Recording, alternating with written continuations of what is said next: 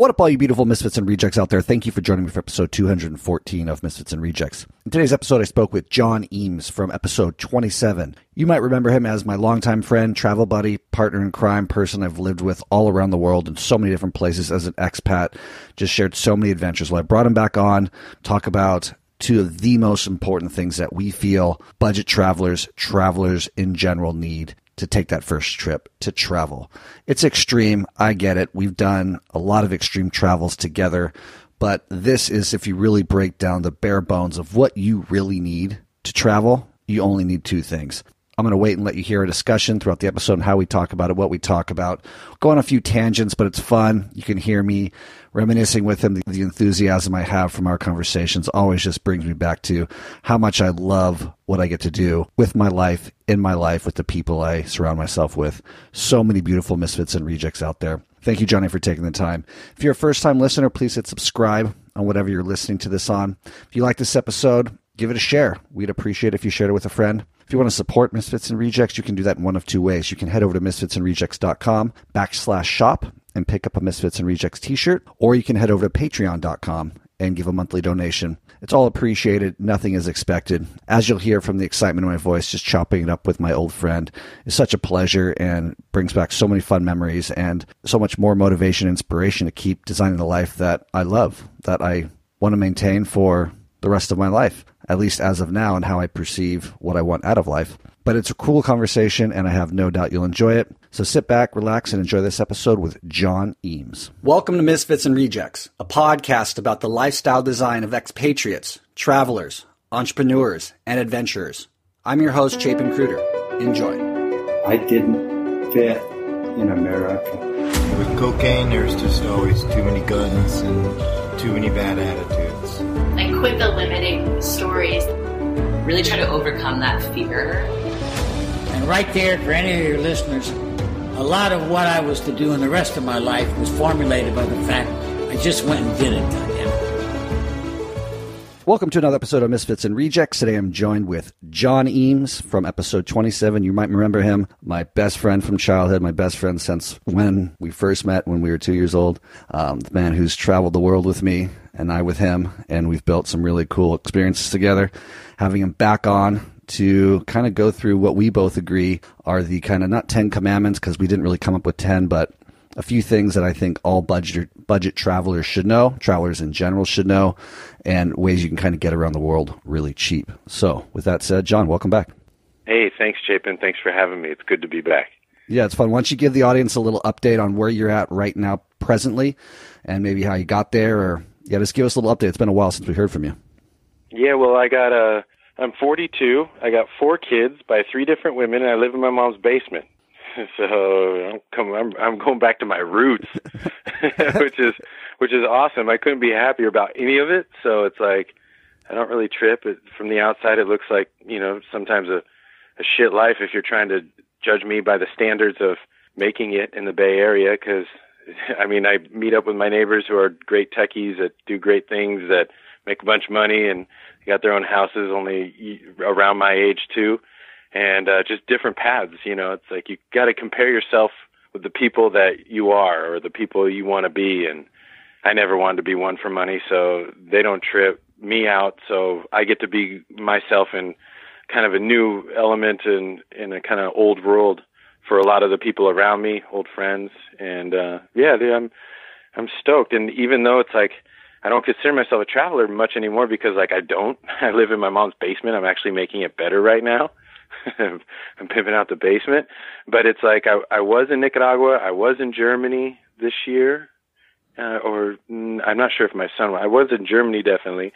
I still get around a little bit, taking COVID tests to do things, and um, and but you know, Chape, like uh, I'm sure at a point you're going to mention this, but we kind of talked about uh, what we'll talk about, and and it's still um, it, traveling on a budget is still kind of just second nature because I mean, damn it, we did it for so long. It's like it's really riding a bike. So I feel comfortable communicating what I remember and what I think I still know and what it is I'm going to try to instill in my kids because I mean, now that I'm not traveling and I'm not living a traveling lifestyle so much with my kids and I'm my roots are I'm setting some roots down. I still got to think about how I'm going to teach my kids to travel, and because that's going to be important. So yeah, Yeah, I'm here good- with you, man. that's a good jumping off point because you aren't like we're not on the road 24/7 you know we we set roots in Nicaragua where we've talked in past episodes about which I'll put in the show notes for anybody who wants to hear more about John and our adventures together but um your recent stint in Germany I think is a good place to start cuz pre-show we both agreed in our opinions of two lifelong travelers that the only two things you need to travel are passport and time and the audience might be jumping and being like, "Oh, wait, you need money too." And I think you and I both agree like you don't need money to travel. You can get anywhere you want in this world with no money as long as you have a passport and enough time. Do you agree with that?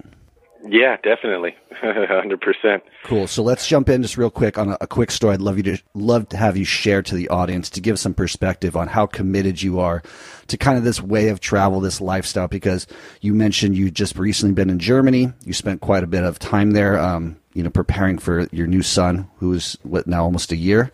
Um, and you had your whole family there. You had all your little girls, and there at one point you had every one of them on a bicycle pedaling around Germany and staying at you know what was it um, hot showers you're u- utilizing Warm showers.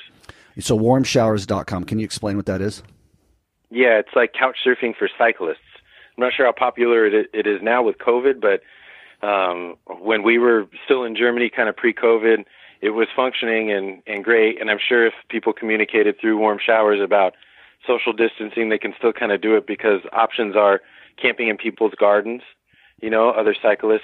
So it was great. And warm showers was something that I learned about in Nicaragua from a cyclist that I that I approached on the street, explaining because I had I had ridden that bicycle for so long, and I was like, "Hey, I rode a bicycle for a long time. I got a house here. If you want to come crash on my house, crash on my house." And then he did, and then he was like, "Hey, do you know of warm showers?" And I was like, "No." And then he's like, "Dude, it's like couch surfing for cyclists." And I got on. I ended up being the first one in Nicaragua, and then they started coming through, and we got like 50 a year. And sometimes they would stay for a night sometimes they'd stay for like five months. So if you can imagine if you're doing the ride from like alaska to patagonia and you were you know on that trek and you committed years of it and you come across a beach spot where you know you're welcomed and you get to exchange some work for for food and shelter. It's like because after my rule was is three days warm showers and then after three days if you want to spend more than that you got to start you know carrying some weight around here which was the volunteer program they could just slide right into which was always easy. But um so i put the so i'm in germany and i had never been a recipient i'd never been a, a guest. I've only been the host. And i have like I think I think upwards to 40 to 60 comments on on my hosting, and I, I've never been able to write a single one that about me being a guest. And I, in Germany, I I had time to plan. I my girls learned how to ride bicycles, shitty little kid bicycles, bicycles, but nonetheless they pedaled. And then I had a trailer I found on the side of the street, hooked it up to my bike, put some provisions, and then I could throw the kids and the bikes on the trailer. It was overloaded, and then make up for lost time because the kids are I mean, Kala was like four years old, four, maybe just turning five because it was that summer. Turning five, learning how to ride a bicycle, still couldn't stop or start by herself. And we rode from the Dutch border, basically, which is Goch, on the D- Dutch border, three kilometers from the do- Dutch border, to Cologne, which was four days. And we stay, we stayed three nights in um, in warm showers, which I still keep in touch with one, one of the people's, as as people still keep in touch with us, you know, from Gigante. So I got to write some reviews too about being a guest, and yeah, so we're still traveling, and I and I showed the kids, you know, you don't have to pay money for that, and you go to the grocery stores in the morning, and Shape, you and I, you, we used to eat out of dumpsters in Stockholm, waiting for our Russian visas. So one level further, if you really got no cash, all these first world nations have, you know, a bunch of uh, reserves in different ways, and especially with the internet now, internet now, you can access people directly, you know, who are in positions. Maybe with COVID a little harder, they have to set bags out, but uh, just to roll into to to to step one of of traveling without money is if you have camping gear, so that might take a little something to put together, but you can sleep outside, and you can sleep outside, and the, the, you can get those sleeping bags for cheap that keep you warm. We, we Chip and I, you and I slept outside in St. Petersburg, where it never really got dark, and it got like close to zero degrees. So it was uh so we, we and we lived through that and we didn't. We had California kind of winter clothes, so I mean it was cold, but we did it. And then the second thing would be trying to find food, and that we didn't have to worry about this German trip because I had enough money where we could go to grocery stores. But still, you buy tofu, you know, in a block, and you buy dry ramen noodles. You mix them in a bag. The wet from the from the from the tofu hydrates the noodles, and you have this paste that you just can feel, you know, when you're exercising or moving through the the countryside. Anyway, I hope that was a good intro. It's a great intro, and, and yeah, with the food thing, like what John's implying is like all these grocery stores will have to throw away everything that's like supposed to be sold by date. So it's like you can literally go to the back of most grocery stores and jump in the dumpster, and everything's still in packages, and it's very. I mean, cleanly is obviously arguable, but like if it's in a package, you can you can definitely survive. There's also like he cited websites that a lot of um, like farmers markets at the end of the day they don't they have leftovers. They'll go put them certain places. I know they do this in San Francisco, and it's all free, first come first serve. They just drop it in the field, and you just have to go find it, pick it up. So again, like John and I spent a lot of time living on the road for no money. And with the warm shower thing, like it's a website. You you contact the host. You pe- you pedal your bicycle to where the host says you can stay. It's usually trade. Like you sleep at my house for free, but you know maybe do some gardening or something like that. Another great example on how to travel long distances for no money. It's so cool you did that with your little kids, um, and you're instilling these kind of like behaviors and ways of doing things in them at such a young age because I think these are very valuable life lessons that when they find themselves at some point, you know, traveling by themselves, they're going to have a certain set of tools they can say like, oh well, uh, the bus never showed. I'm on the side of the road in Mexico. Like, what do I do? You know, and they have the the instincts and tools because you've been teaching them how to get through situations like that. What do you do first if, if under these circumstances? And I just think it's so cool that you've stayed so committed to this this kind of way of doing things. I was having a conversation um, recently with somebody about you know like your commitment to that way of travel. You know, in which you will always hitchhike everywhere, even with kids. Like you, you took your little kids and you hitchhiked from what was it, uh, Gigante out to Ometepe in Nicaragua. Yeah, I've hitchhiked from Managua down to Rivas. I've hitchhiked um, with bicycles a few places, you know, outside, like riding outside of Managua and then hitchhiking back into it.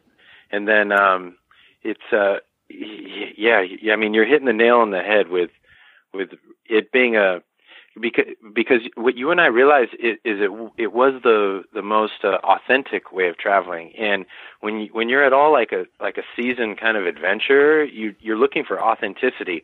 You're get, we're getting a little older. We don't we can't jump off the biggest rocks as much as we wanted to, or chase the biggest waves.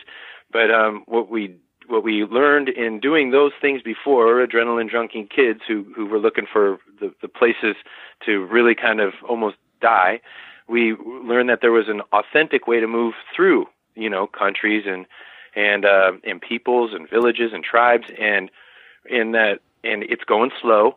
It's not having a bunch of fucking money, because when it, when it, I mean, who can you relate to? Other people with a bunch of money, and then you do that, and then you stay in Hyatt's, and then you go out to five star. But it's like, how sociable is that? And are those the people that you want to associate with? If they are, then that's your thing. But I mean, personally, I'm not really that kind of five star kind of guy. I like tofu and, and ramen in a bag. And if I'm hanging out with four other people who just labored a whole day to do whatever they did, whether it was ride a bicycle, build a latrine, you know, frame a house, you know, scale the fish, whatever it was, it was like that was authentic. I, I you know, I, I there was one experience when I was riding a bicycle in China where I was exhausted. I sat down, and there was some other dude sitting by a river, and and most times people try to talk to you or you try to talk to them. I kind of tried to talk to this guy, but he wasn't really responsive. I mean, he smiled. It wasn't unfriendly, but he didn't say anything. He didn't say anything. And remember, I had a lot of time. I sat there, and I, I it might have been just a half an hour. It felt like three hours, and neither of us said anything. And like I'll never forget it. And it was just, it was authentic. You know, it was like a Chinese dude next to a Chinese river, in the mountains of China you know and like i like for a moment i could shut the hell up and just you know be there and i think that's kind of like the the you know you start re- reciting all these proverbs of being there you sound like a twat but then the moments where you actually get to do it and you understand it's you know words don't do it justice It's like the it's like the Tao. The Tao in which you can explain isn't the Tao. And so when you you and I what we're talking about is like it's hard to explain. That's the reason you got to do it, and people have to listen and get what they can out of it. But it's it's hard to explain because what you're what you're trying to articulate is a is a sensation that you get when you when you don't get uh, when you don't get ahead of yourself and you can kind of just be. There it is. You just said it. I mean, you just explained it and nailed it. It's just being present, being, not thinking ahead and not, you know, trying to, to be anything other than in that moment, completely present with all your senses. And it's a feeling, like you just implied. It's, it's not something that you can intellectually understand. It's a feeling that you feel when you're in that moment and you start building upon those moments, realizing like, oh, the path that I'm on each step is that moment. And if I stay within that, each experience is more authentic, more genuine. I'm more connected to that moment. And like you and I walking side by side around the world together, uh, literally, you know, for miles at times, like we would remember that time in um, Nepal where we got across, we came through the mountains, the Himalayas in China, and we get across the border into Nepal, and there's that huge like mudslide, right? Yeah, I remember and that. uh, the bus can't pass it. And we're like looking at a map and we're talking to people and we're like, well, how far is it to like the village? And they're like, oh, it's like 30 kilometers or something like that. And we're like, we look at each other, like, it's like eight in the morning, and we're like, well, we got all day. Like, let's start walking. And so we just, we, we walk across the mudslide and we leave the whole bus behind us we just start hoofing it. You know, it's like we didn't have anywhere to go. We had our backpacks, we had our camping gear. We could have easily slept on the side of the road. You know, further down the road, what like 10 kilometers, there happened to be more traffic and we got picked up. But just again, going back to that premise, all you need is time and a passport, and you can get anywhere in this world for no money. You you know what you need to add is sense of adventure. True. because like I'm looking around and I guess I mean if you if you have the sense of adventure you might already know this so maybe it's important we mention it because you know if it's if if that sense of adventure isn't taken seriously within yourself then um then you might not take that first step Exactly. I mean, yeah, I, th- I think we're speaking to people who are motivated to maybe take that first step, have a sense of adventure. I mean, listeners hopefully find Misfits and Rejects podcasts and, and guests who are um, adventurous, so they, they, they see themselves as like minded. Um, but yeah, I think you're absolutely right with a passport, time, a sense of adventure is going to take you a lot of places. And I'd like to actually go back into the um, the hot showers because I think for somebody listening, like if you just want to go Google it right now, hotshowers.com, that's what it was. Yeah, it's warm showers, and it's also not a it's not a work trade site. It's just a hosting and um, and a guest site, you know, with involving bicycles. And then uh, I know that the the work exchange one is wool. It's called WWOOFing. Okay, yeah, that's right. WWOOFing. But yeah, if you want to go to warmshowers.com, folks who are listening, who are enthusiastic about cycling, you're going to get a gist of what he's talking about, where it's like all these people will host you for free as long as you just pedal your bicycle to their, their house, correct? Yeah. Yeah, that's cool. And so with the, the family that you have now, all four kids, you have a, what is he, eight months? Little Atlas? Your, your son? Atlas is 15 months, man. He he uh, walks and pretends he drives cars and has like three words. So he's 15 months. cool. And so yeah, like with the other kids and Atlas and the, the the moves that you're making, I mean the the, the time we spent recently together because John was in Southern California, like John had strapped little Atlas to his chest. All the other kids had skateboards, and we mobbed around Venice together on skateboards. You know, like there's the ages of each one is what, like five. We got a f- five, seven, eleven. Okay, and we're just mobbing around in Venice on skateboards, having little picnics, drinking eggnog on a hot summer day. yeah. I guess it wasn't that hot, but I mean, it's such a cool way of doing things. And I guess what I'm trying to ask is do you continue to like strive to expose your kids to this type of lifestyle, this type of like this way of doing things for a specific purpose, or is it just because you like it? They they have to like basically they have to just do it because you like it. Yeah, well, right now it's just who we are. It's like if if if you called me and I called you or something, and we said let's have drinks tonight, like I wouldn't first think like which bar is Chapin going to meet me at. I would think like like what Safeway parking lot is Chapin going to meet me at? You know, like so it's just kind of who we are now. So they're extensions of that. You know, like I we had a good one where and and and Yazi, the mother of Atlas, I think is sometimes I notice she's the newest to the crew, and um and and I think she really enjoys it because she's like a, a real gypsy, and we roll like that where I got a shitty van. It's a 1997 seven Plymouth Voyager with 230,000 miles on it, and I park it, and we open the door and we eat takeout in the parking lot, and we put up the music real loud and and get the kids to dance or something. But it's just uh, it's an extension of who we are, and then the and what I'm finding as far as the where I'm having to kind of cultivate uh, the the new me, you know, is isn't so much have to do with traveling because that I, I I'm good at. And setting an atmosphere, I'm good at also. It's like we had Gigante Bay, you know, Camino on the beach. We had the we had the crowbar, you know. We I I had to play music for public for for almost a decade, you know, and and I had to accommodate to to uh, people's vibes and and the atmosphere for a long time. And I had a lot of things to work with, being a beautiful beach with a sunset every night and cheap rum, you know. It was like and cold beers. Like I had I had great things to work with in a stereo system that always seemed to die. But and now what I'm finding is like is so that comes naturally. It's great. Like my kitchen's always playing you know, Thievery Corp or, or Kruder and Dorfmeister or Bassnectar or Spearhead. And the, so the music's always good. We got classical at the right time. We got jazz at the right time. We watch good stuff, you know, documentaries. We have good books kicking around, uh, Guns, Germs, and Steel, you know, uh, and, uh, but where I'm, where, where I'm, uh, working to improve myself so I can make the, the, the more complete um, kind of idea of, of who I want to be and what family I want to raise is is beyond that because the sense of adventure is going to come. I mean, they can't hear my adventures and not have a little envy and, and interest and and competitiveness and go out and try to get their own. You know, like my fucking dad rode a bicycle that far, I can go twice as far. That's what I hope to hear one day. I got to teach them the skill sets that make it so they survive, sure. But what I'm practicing now is what the traveling didn't help with, and that is um, that is having a stationary, having a, a lifestyle, a family environment that I'm comfortable with all the time. Um, uh, like a, a more of a, a model that's that's not so transient. You know, when you and I traveled, Chape, you were you're my, you know, a lot of things didn't even happen until you knew about it. like mm-hmm. you know, like it wasn't confirmed until Chape knew it too. You know, it's like you and I we were in Mongolia and like I have these stories where, you know, I met Mongolian women and we were in Russia and we met Russian women and, you know, in China on the bus.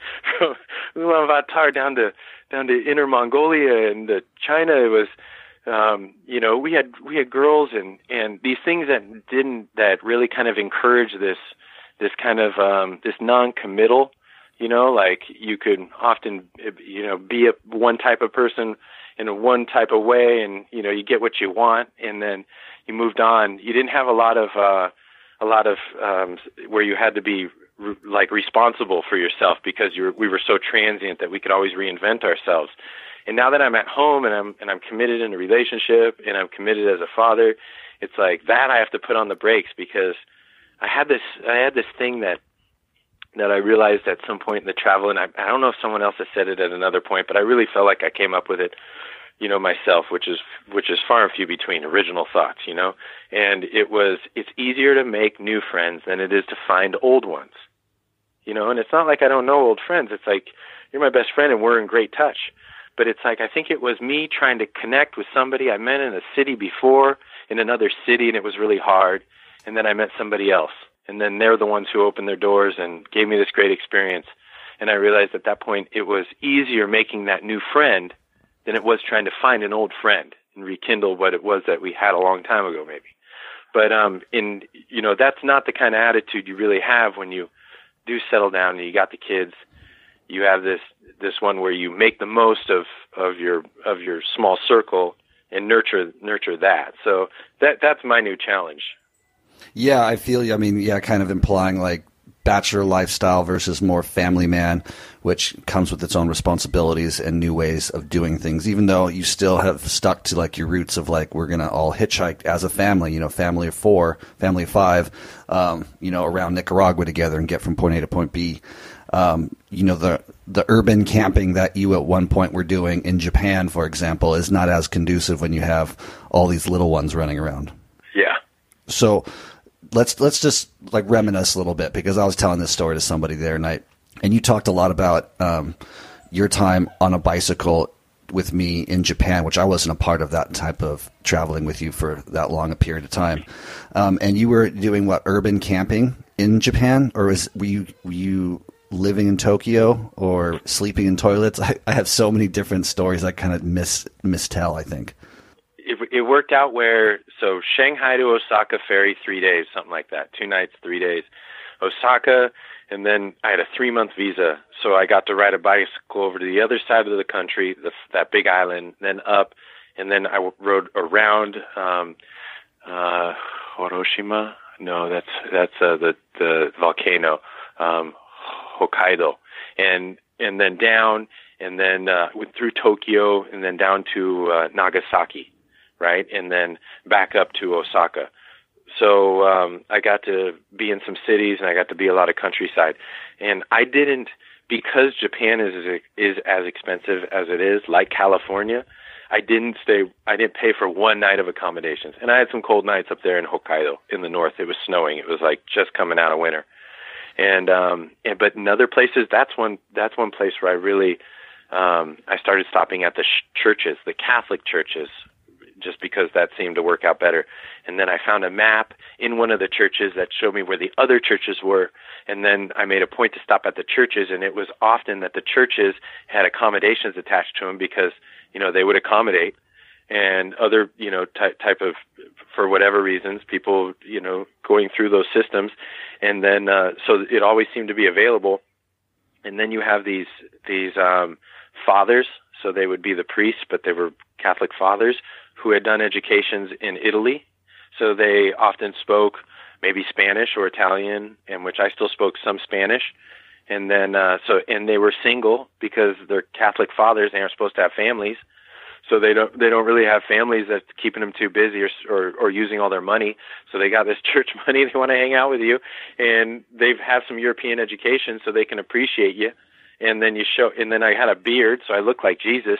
And i'm and i'm and i'm asking for shelter like you know like there's a part in the bible about that. So to deny somebody is like you don't do it. So they they really accommodated me really nice. And um that's something that i'm i'm glad you mentioned because it was the place where i i really i really pushed my um my my uh looking for charity like i really got the most i went to japan and and let's say i started at at dollar zero and i left with 300 bucks because people were giving me money Japan has its a, a walking culture, a bike culture, a pilgrimage culture, and they're they're first world. They're advanced. They uh, they can they have a place in their culture for this, and they're they're Buddhist. So gifting to the person in which keeps moving and searching, it ended up happening that way. And but it was at that point too I realized that that um okay, that worked for there, but in uh, looking back and, and any of my regrets is that I wasn't more generous and and th- there was something that that when you when you go like a night without eating because you couldn't find food and then you find some food and you go overboard and you eat too much it's uh it's hard to regulate it's like you can have a reversed eating disorder in that you know or you or just I don't know if that would be a definition of an eating disorder but where you get to a point where you when you can get, you get too much. And I know one of the things that I say to my 11 year old because she's in this place where she's kind of useful is, um, is I say, uh, take half as much and give twice as much as you can. Like, give twice as much and, and that means like do two more dishes than your one. Uh, and then, and then if you want, if you want to take four Oreos, only take two you know like you'll be lighter that way and and all around like in in your presence, you know, and often, you know, because she's competing with sisters who are, you know, competitive and aggressive, and often we'll find ourselves with limited things, right? Like whether it's water on a on a hiking trip, or it's like Oreos, you know, on a on a picnic, and and they're they're like birds, you know, they're willing to push each other out for for self preservation, push each other out of the nest. And what I'm trying to expose to them is like, hey, I'm going to be honest with you, and, and I'm paying attention, and I'm telling you, my gut's telling me that you're eating too much. And if you're eating too much, other people are going to know you're eating too much. And if you're eating too much, you won't get invited on the next picnic because if someone gets stuck with someone who eats too much, then you're the one that's going to get killed first because you're going to compromise the group. You know, and and it comes time to work, or you only brought two logs for the fire. You know, it's like everyone brought a log or two logs. Why don't you go bring four logs so they know next time to bring you because you bring twice as much? You know, like little things. But I want them to be. It's it's about them now. You know, it's like I know my. I know I I have the intuition. I'm trying to give them some boundaries or, or, or standards in which to live up to, so they can, you know, so they can maybe do the right thing before doing the wrong thing to learn that it was the wrong thing and then start doing the right thing. And I guess that's all that parenting is, right? Trying to be that example. Yeah. You you implied something that caught my attention, which I'm going to bring to the surface because we've talked about it in personal conversation quite a bit and I think that I have a different perspective in that, you know, the a lot of the traveling that we did where we we were used a great term where you were in Japan and you really pushed your receiving charity to an extreme and you opened yourself up just to receive only and I guess take only. It sounds like you were saying in Japan and in hindsight you have some regrets on how much you took. Is that kind of what I got from you? Yeah, uh-huh. And and I've seen you take steps to make amends for that in your givingness over the last, you know, 10 years in Nicaragua of like with the warmshowers.com people come like you gave so much to people and ask for nothing in return. So I think you're in the clear. I think you've you've paid back your debt to the world. But my argument is I've never felt that. You know, when we were staying, you know, in Indonesia, for example, in that church, and that family took us in, and we lived with that family like two weeks on this like in this little stilt house over the water in a super poor little ghetto in northern Sumatra where they had a pig running around underneath the house because they live over water. That's the only place they could keep the pig. Like they were so generous to us, but I don't ever have any feeling like we took more than we should have. Like I felt like there was an exchange that they appreciated having us there as well because they were then like the cool family in town who had the two white guys and white female in the house. And so my relationship to those moments like are different in that I, I always feel like we were giving even though we might have been taking the food that someone was offering, but we were giving our conversation, our time, our thoughtful questions, our, you know, different insights about the world that's for me has always left me with the sense of like, well, I think it was an even exchange. Yeah, well that goes back to uh to taking half as half half of what you need and, and giving twice as much. I mean, I'm I'm with you there, and and I remember that. And they wanted us to buy a Bible. Remember that? I don't remember that. This is funny. The just, guy, I have no recollection of that. Yeah, the guy came in and he was trying to peddle Bibles, and they were Christians, which was wasn't wasn't as common in Sumatra as as Islam. And then, um, yeah, we we declined. And I remember one of his spiels was, "We'll buy it for the family." right? And we were like, no, you know, we were on we were on shoestrings, and and it wasn't easy for us. Um, things like that, it's like, yeah. And as soon as you start being generous, because we hung out with so many poor people, we would have had nothing soon. So we were able to keep moving because we played it right. I mean, it's not like we walked away rich or we, you know, but we, like going back to saying that all you, you don't need anything, you don't need any money to travel.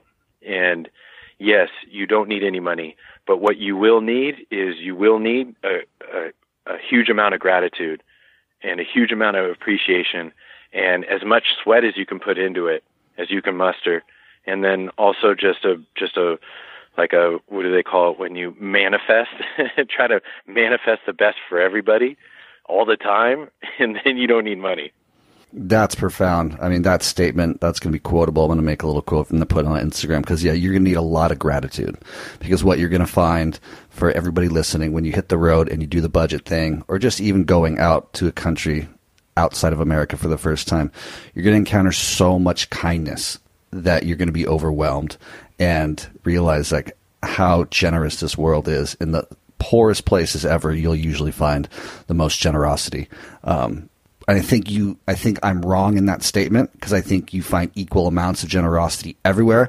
What I think you find and feel is different when you are receiving it from somebody who you perceive as literally having nothing.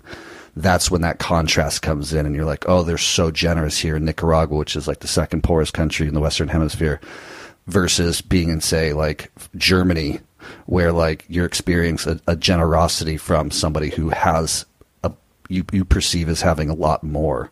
But I think the generosity around the world is, is equal. Would you agree? Yeah, I would because it's it's your access to people's generosity. In Nicaragua, since nobody has anything, there's no barriers, right? And and then there's also no fear because there's nothing to lose.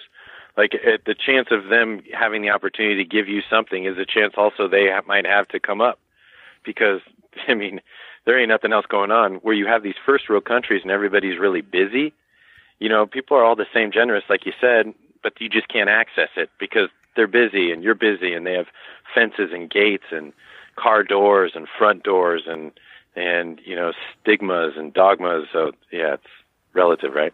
Yeah absolutely. So with the family that you have the you know the little bit of roots that you've placed right now in your mom's basement as you continue to pimp it out pimp my mom's basement we should make a show about that. Um, where does the future like what do you see the future looking like for you and your family? I mean, I know you have a wanderlust still in you to a certain extent. I mean, I know that you like living a certain way. So I know you don't want to be like a journeyman, like a, a handyman, you know, which I know you're, you're getting by with right now for the rest of your life. So, you know, what kind of stuff do you and Yazi talk about? Like, how do you see your future? Um, it's uh, it involves traveling because Yazi's got a wandering heart, and I'm just good at traveling. Done it most of my life, and uh, and I see us kind of using this opportunity to live in my mom's basement to uh, be with my mom. So I mean, it really worked out well. I I found myself explaining this like I still feel like I need to explain it a little bit because like I left at 19 years old. I went down and picked you up and then mm-hmm. I was still 19 and you and I drove down to Costa Rica. and that yeah. was and I and I never went and I never came home. I never came back to to live for more than maybe 6 months. And then uh and so now and we only got back what 6 months ago, 7 months ago. Yeah, and, uh, kids from Germany, you mean? Yeah. So now I'm back here and like my mom never remarried, so she's single, living by herself with an old house on a hill that's sliding down, and I have this uh, carpentry background, so yeah, we're gonna make her house strong and solid. I fixed her lazy boy today. she was stoked. she was trying to buy another one for a thousand bucks. I was like, let me fix your old one. So we're getting along fine. I haven't been around my family for over 20 years in any extent, so I'm appreciating the time. And then, um, yeah, just, uh, I, uh, I have these other mothers that are involved that make it more difficult for planning trips. And um and there's these other things like you know schooling and and ideas of education. And I'm I'm still not entirely sure of how to explain how I feel about that. And so so traveling isn't that easy. And uh but I still feel like on the horizon there is me taking my kids to places either individually, separate from each other, so I can make connections, or as a as a group, and we just bomb like a like a circus, like we usually roll, and uh, and show them some of the places and kind of how to roll. Again, it's it's like we're supposed to be better than our parents, right? And our kids are supposed to be better than us. So if our if our parents are supposed to lay down the foundation in which we're supposed to build off of, and then beyond, then uh, what I hope at least is they get a, a sense of, of just how to how to act, you know, by a standard in which I set that that I feel is like to best appreciate the the situation. You know, like the the present, the people, the the food, the the music, the the environment, the temperature, the sensations, right? And then from there, then they use the the their space and time, their opportunities of their generation, because you know places we went might not necessarily be as as cool, you know, or available. I remember my my parents had have stories of traveling through um Afghanistan. You know, it's like, well, you can't travel through Afghanistan anymore. You know, maybe that changes and they can travel through Afghanistan. But if if I if we take them to to uh where were we? We were in uh, Calcutta together. Mm-hmm. You know, we were in Goa together, Kerala, um, in Varanasi, and we I take them there, you know, and I, you know, show them, okay, yeah, you can go wash your face in the Ganges too, go for a swim, or, you know, let's let's let's stay here for a month and take some yoga classes or some djembe classes, you know, and then we'll we'll go take pictures somewhere else. But it's uh, and all the while, you know, seeking out, you know, the, the beat of the drum, you know, the people that that that drink the bhang and you know the the sunsets while saying the right thing. You know it's not what you think that you're going to say to the kids because it's not ever what you think anything right? You don't what our parents thought that they were taught, teaching us we never learned. It's just us observing them being them is how we learned. So i got to be with them in these places for them to learn that. So yeah, that leads me to then another question, kind of related to your future. If if if all things were equal and you could do what you wanted with your little family unit right now without having to to think about education types and not have to think about the wants and needs of the other you know parents involved in this equation like how would you ideally raise all these kids if you could do it the way you wanted to uh, that movie captain fantastic with what's his name yeah i shall put that in the show notes if anybody wants to reference that it's a, it's a great movie yeah everyone should watch that if so you just raise them in the woods teaching them like you're not that good at math though dude like how are you going to teach them how to do adding and subtracting Yeah, I don't know. like, uh, I don't know. Maybe there's some other people involved. That's the one thing in Captain Fantastic that that uh, I wouldn't mind accommodating. And actually, in the process of that movie, they end up in a small community where it seemed like they were still embodying a lot of who they were, as, you know, as being just the family unit out in the forest surviving, to um, to having some organized garden and a bit of community.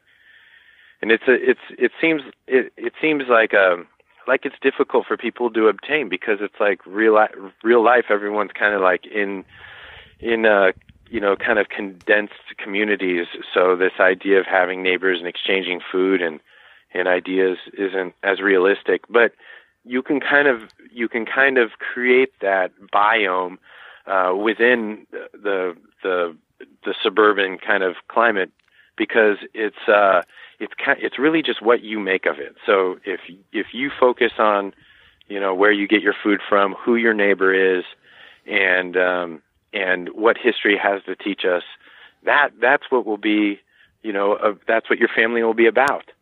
It's just a, it's what I think through the travels and through through being stationary, and and I'll say this now because I don't want to forget it, and also and I heard it and it was super profound and it made the most sense to me. If you want to see the world, look down. So it's like you and I get this from traveling, sure, but it's a it's a state of being that maybe someone gets it too and never went anywhere. So it's like you can have uh, you can have the the sense of adventure and no passport and you're living a great life. And you can also but you know the the world helps open a lot of doors to appreciate the things that make a great life. yeah like going back to the contrast like you you stated like you can look down and and it have the same sensations that we've experienced looking down in other continents you can you can get that without a passport and get that same feeling in your backyard but if i'm hearing you correctly which i, I kind of agree with that contrast is where you really start to find that appreciation and that internal sort of like understanding of what we've kind of been talking about this last hour Yeah. and I think, you know, just to summarize what you're talking about with your family, like it sounds like ideally for you, raising all your children to be self reliant is a huge one for you. Yet resilience. I've heard it in TED. Yeah, I've heard it in TED talks uh, uh, under the under the label of grit. You know, it's like they can you can you can project somebody's um, success by their level of IQ plus conscientiousness minus neuroticism. But you have this, but you also, there's whatever your life turns out to be, uh, they don't correlate morals with intelligence. So it doesn't matter what you get or how fast you get it. It matters if you're a good person or not. And there is no correlation between you know, figuring it out. So, I mean, you and I both know when society kind of leaves you behind, which ended up working out for us because when they don't think you're really college fit, you know, they don't make a place for you, you start thinking of other options. And when traveling the world ends up being that, you have that you end up having this this niche kind of uh, personality that that no one else on the block even has because they did just good enough on uh, SATs where they got into you know um, into some schools that put them into the place where their parents thought they needed to be to be successful you know and and then you're outside of that box and maybe less or more successful. It's it's it's uh it's relative to to your whole new perspective which is totally different now because you went around the world because college didn't have the place for us so it's it's the it's the grit it's the it, it, you're you're resourceful you know you're uh, resilient and I think that's important because who knows where this world's going? It's like by the by the what I see, it's like it's moving really fast and faster than our parents and their parents especially. I mean, things move slow for a long time. Now it's not so slow. And who's to know like if it if it continues compounding itself and even moving faster. And but nonetheless like we're still like like like biological bodies having to work in this like incredibly changing world and being able to be resilient is also like being able to accept the change and teach the kids to like go with the flow you know like if the if the if the beat changes you don't look at you know it and you were already grooving you don't look at the dj and and and smirk. You look at the you know you you change your step and you ask somebody to dance. It's like it's you you got to and life is short and who knows how what it what it's meant to be. But i mean at least if you do that then uh then you can have a smile on your face at the end of the day and not be past the point of no return and feel like you have regrets because that's one thing I know I don't have. you know, they when my cousin runs around trying to trying to have experiences and he keeps saying you don't regret what you did. You only regret what you didn't do.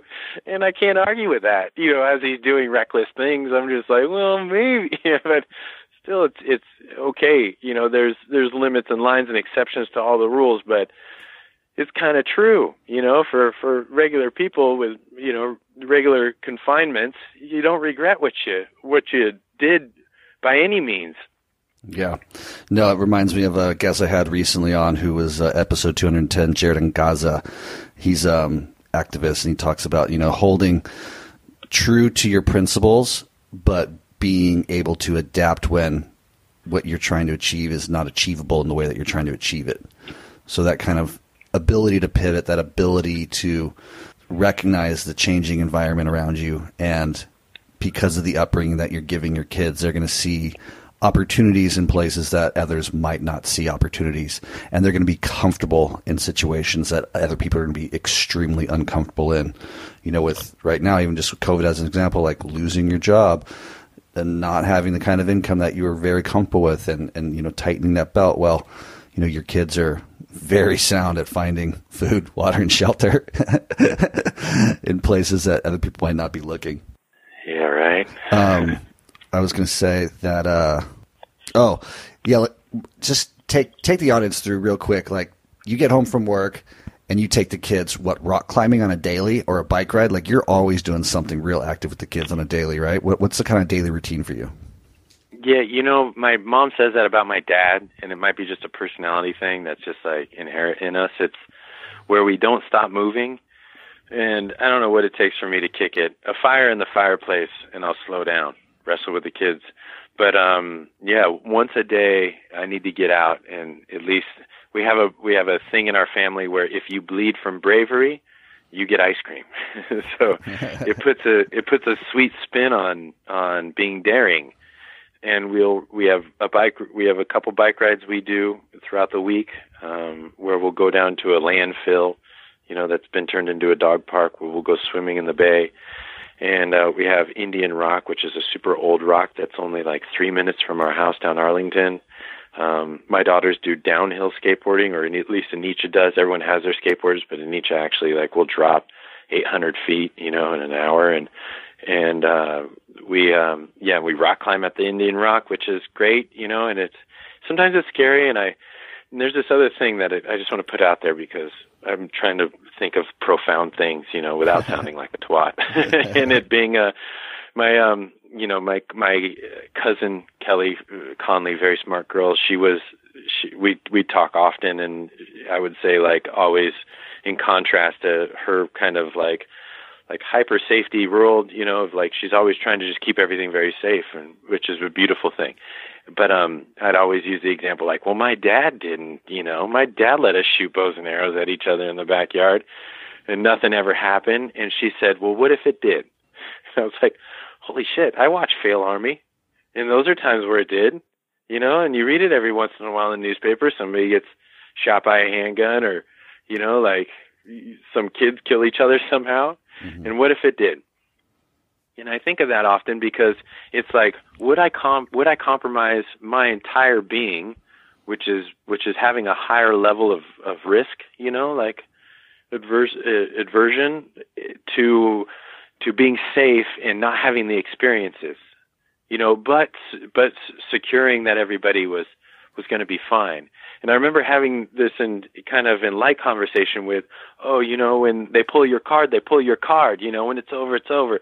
Like we, we, you and you and I both know, we when we were surfing those waves and and swimming in those caves and things that like, you know, could be very dangerous. That, and we knew we'd live and we got out, but there was an element of death and people less less uh, comfortable than us would have died and they look at us like, oh, eh, and you and you think like, oh, you know, well, it was worth the risk or, or the sort of thing, and and that's what I juggle because the only thing more important than your own life is the life of your kids, and you would give anything for it, but you want to, you want to, you want to, you want them to build their life, and that's that line you're always walking where they aren't going to be you know they aren't going to have substance to their personality or their character if they don't have experiences that that make them feel mortal you know that make them feel pain that make them feel suffering. It's like the rite of passage is lost in this new world we we live in. It's you either you go and you grab it like i got mine through you know our travels. I mean we fucking crossed russia and siberia. It's and then i rode a bike a long way just to feel like i i deserve to be alive you know, it's like we we have to do these things. And a long time ago, tribes knew this stuff. You know, they fucked with teenage boys. You know, girls they fall into it because they have babies. I mean, once a woman has a once a girl has a baby, she's a woman no matter what anyone says. But boys, it's less obvious you know and when you get kids behind computer games and then they're in their 20s and then they're in their 30s and they lost their rite of passage and they're under their parents house and they're living in their mom's basement you know playing video games with cheeto dust on their dick then you know they lost the opportunity to have the rite of passage hence the reason they're in that position you know? They're not desirable by women. It's like you know we've been beating women off of sticks. I don't want to sound egotistical but it's because we we had these these things that made us real people and no one wants to be with somebody who isn't real. And being with somebody and forming families or communities or tribes and or being like a like a reputable member of your of your community of your family regardless of what it what shape it takes is important.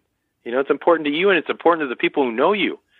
So we so i i don't know where i was going with that but no, it's, it's great. It's just describing, yeah, um, your family and, and how you feel about raising your kids. And I, would like the audience just to get one more understanding of like kind of your commitment to this way of life in which, you know, John every morning makes his kids wake up. Well, why don't you tell me, everybody instead of me, you, you make them wake up and you have to do yoga and meditate. And you have every single one. You have the five year old sitting there doing yoga poses and meditating too.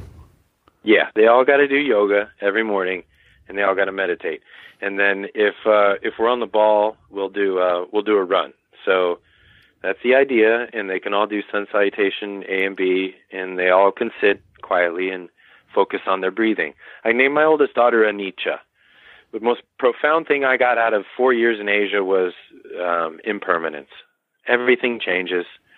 Don't hold on too tight to anything because it, it leaves you, good or bad.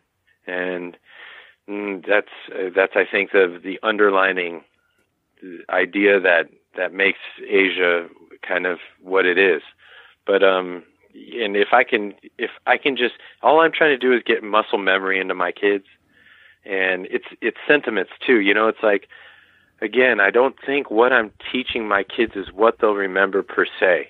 You know, it's just because I can't I can't be anybody I'm not and then expect them to buy that. I mean, kids kids see through it all. So this is my time to be real. So when I wake up and I'm like, you know, I'm sorry you don't want to do this, but you have to do this. You know, this and then we do it and then you can always see like it, it's like anybody it's like an adult who does yoga you know, and then meditates. Afterwards, they want to bake bread, and then they want to call an old friend. You know, then they want to write a blog. You know, it's like when you take care of yourself, you can take care of others. It's like you you know you can't. How's it go? You know, you can't pour your glass into other glasses if your glass isn't already filled or full. So you have to, you know, use that morning time when you first wake up. Be a little disciplined, and and I am. Thank thank you know thank God I am because I I wake up with this this great disposition that I'm excited to be alive, and I know not everybody does. And I'm sorry for those who don't, and I hope they find something that does. But if pushing them into a little bit of exercise starts, so I'll usually run, or and then writing something else that exercises the mind, and then get all the kids. And that was great about Nicaragua is I had all the volunteers. They were like children in a sense of, you know, responsibility and I made it obligatory in that volunteer program when we had the business in Nicaragua that people had to do the yoga before we had the business meeting because it it circulated the blood. You know, if I had a bunch of people waiting for the first brew of coffee before we had a meeting, you know, I had a bunch of dead weight to try to orchestrate through the day. This way, everybody comes out of yoga you know, whether they'd done it or they hadn't, they appreciated the experience. Their blood is flowing, oxygen's in their brain. Now they have an idea you know, and I didn't ask for more than four hours because I knew it wore off after four hours. and uh and it's the same here. It's like even even if I'm not feeling it, I have the I have the responsibility to my children that that I do it with you and we do it together and look, at the end of it we'll all feel better.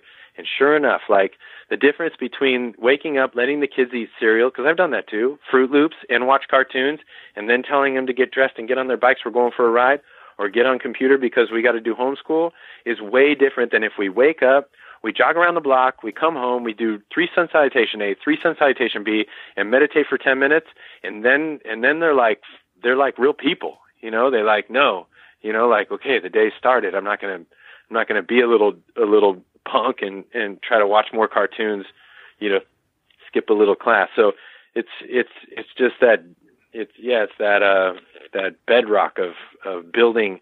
You know, like they say they say dress like the person you want to be like. You know, and uh, a tr- like the Lorax, uh, Dr. Seuss, a tree leans or a tree falls the way it leans. You know, if you want to, you know, if you want to be a stand-up person, you act stand up. You know, if you want to be a fit person, you get fit. You know, you you have to practice what it is you want to be. Mm-hmm.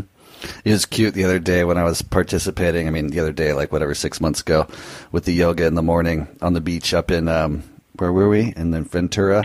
Santa then, Barbara, yeah. Yeah, and then we were jumping off the sand dunes with the kids, and the oldest uh, bruised her heel really bad on a like a rock under under the sand, and then the the littlest girl comes up and is like, "Don't worry, Anicca, pain is just weakness leaving the body. like and yeah. crying her eyes out and like the little girl just consoling. It was the cutest thing I've ever seen. Um, but yeah, it's fun and I respect the discipline that you have and that you are instilling in your kids. And I think, yeah, the morning routine that you have them in is so healthy and so helpful for them to become even better human beings and achieve more in their own, own, lives because they stay are able to stay focused throughout the day. Because yeah, the cartoons. I mean, that's where the ADD comes from, in my opinion. You know, like that's when you start seeing kids like having attention deficit disorder, having all those flashing images and in their face like over and over and over, just wiring their brain in a unhealthy way. Yeah, right. We didn't. You know, we came from a place where we used to watch water run. You know, we'd watch clouds pass. We'd watch waves lap. That's that's like what our brains are designed to. This technological boom, you know, and this like, uh, you know, this catering, catered, uh, catered advertising, you know, via our our social media. We're in this transitional thing. I mean, that's a whole other conversation, huh? Because it's, yeah, it's uh, our our minds are old. Mm-hmm. it's like bliss food, you know, sugar and salt. It's like, you know, they figured out what it what it what it is that you know we can consume and that makes us ultra happy. You know, where we where we neglect our own health as a result. I remember sleeping on the beach in India with you and uh, waking up with the sun, going to bed with the sun falling, and just being so content. I, we would swim out to the rock every morning, and we'd watch the kingfisher bird fishing off the rock, and we'd just sit there for hours, maybe talk, maybe wouldn't. Um, and the days flew by, and we literally did nothing all day. we just sat on the beach had our little conversations, maybe read our book, maybe had a little salad if we had if we had any fruit and veg. Um, I that was a very profound moment in my life when I really felt like I was for the first time truly in sync with Mother Nature. Um, because we were just so in it, you know, drinking from the freshwater stream, like that was very, very real and connected to the cycles. That's where we. That's where we got Giardia, man. no, that was on the island. Remember?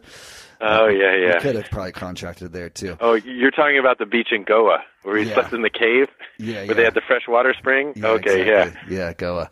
Um, man, thank you so much for taking the time. I want to circle back to the premise of this whole episode, which maybe went on tangent. I don't care. This was super fun, just hashing it out with you and, and always and hearing what you're doing, where you're at.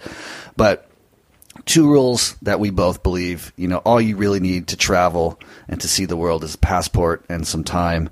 And if you could leave the audience with some words of wisdom about the what, that statement, you know, all you need is a passport and some time. What could you say to them to inspire them to go out there and, and find what they're looking for? Is uh, it have to be something along the lines of like, like, like expect to get to the bottom because once you're at the bottom, the only place to go is up. And it's easier to move up than it is to maintain like a like a high standard of living. So so think of that because if you if you get out there and because it's hard to do in your own community because you have your reputation, you have your you know your your idea of yourself and other in the eyes of other people. If if you actually let yourself go and be transient for a while and try to reinvent yourself a few times over to see if you can't find a better version of yourself, then uh, then do that and and and get down to some bare nuts and bolts of it because where you have to go from that might not be as far up as you were first interested in going, which is going to take thousands of hours of you compromising who you really are to become. So if if you go get to the bottom, which is sleeping, you know, under freeways and eating out of the back of I know I know that's extreme and it's not realistic that everybody grabs it, but just like I don't know if it's just you by yourself, like reading a book with lim with you know a ten dollar a day budget or something, and and you're out there, and you you find you you find a a, a place where you get along quite fine and you're comfortable. That's your place, and it, for everybody it's different and uh, and if you find it, it's you're really lucky because you got to live with yourself the rest of your life. And if you're older and you never found it, and you might be striving for a lifestyle that isn't really right for you because you never realized because you never tried anything else. And it's like we're alive too long for us to stop, to, or to us to, to to really pursue one ideology for our entire lives. I mean, we have enough time where we can be a few different people and and try a few different things and you never know it might be right for you and and go take the risk i i guess is what i'm saying. And i'm not sure what the what the confinements the boundaries i should put on that are if any but um if it feels like it's right for you then it's probably right for you. And if you're asking if it's right for you then it's right for you. So so go do it and become it and find the new the new you who's who you're going to live at peace with for the rest of your life Beautifully said, Johnny. Thank you so much for your time. Folks, he's also in episode 27. I'll put everything in the show notes for you to go and reference and hear more fun stories that John and I have shared in past episodes. Thank you again, my friend. Love you, dude. Right on. Back at you, Tate. Much love. Awesome, Johnny. Thank you for your time. Again, if you're a first time listener, please hit subscribe. If you wouldn't mind sharing this with a friend, we would appreciate that. If you want to support Misfits and Rejects, you can do that in one of two ways. Head over to patreon.com backslash misfits and rejects, giving a monthly donation. Again, it's all appreciated. Nothing is expected. $1, $5. It's all appreciated. Uh, or buying a Misfits and Rejects t-shirt. And you can do that at misfitsandrejects.com backslash shop. I love getting photos of individuals wearing the Misfits and Rejects logo around the world. Thank you for joining me today. I think you all are so very beautiful. I'll see you in next week's episode, Monday morning, 9 a.m. as usual. Take care. Ciao. Thank you for listening to Misfits and Rejects. I hope this inspire you to think about your life situation, where you're at, and possibly make a big decision to choose something different for yourself if you're unhappy with where you're at in life. I hope these people that I interview inspire you to go out, spread your wings, and try something new. To live a different lifestyle that maybe your whole life people were telling you was the wrong one, but when in fact it, it's the perfect one for you. And I'll see you next time.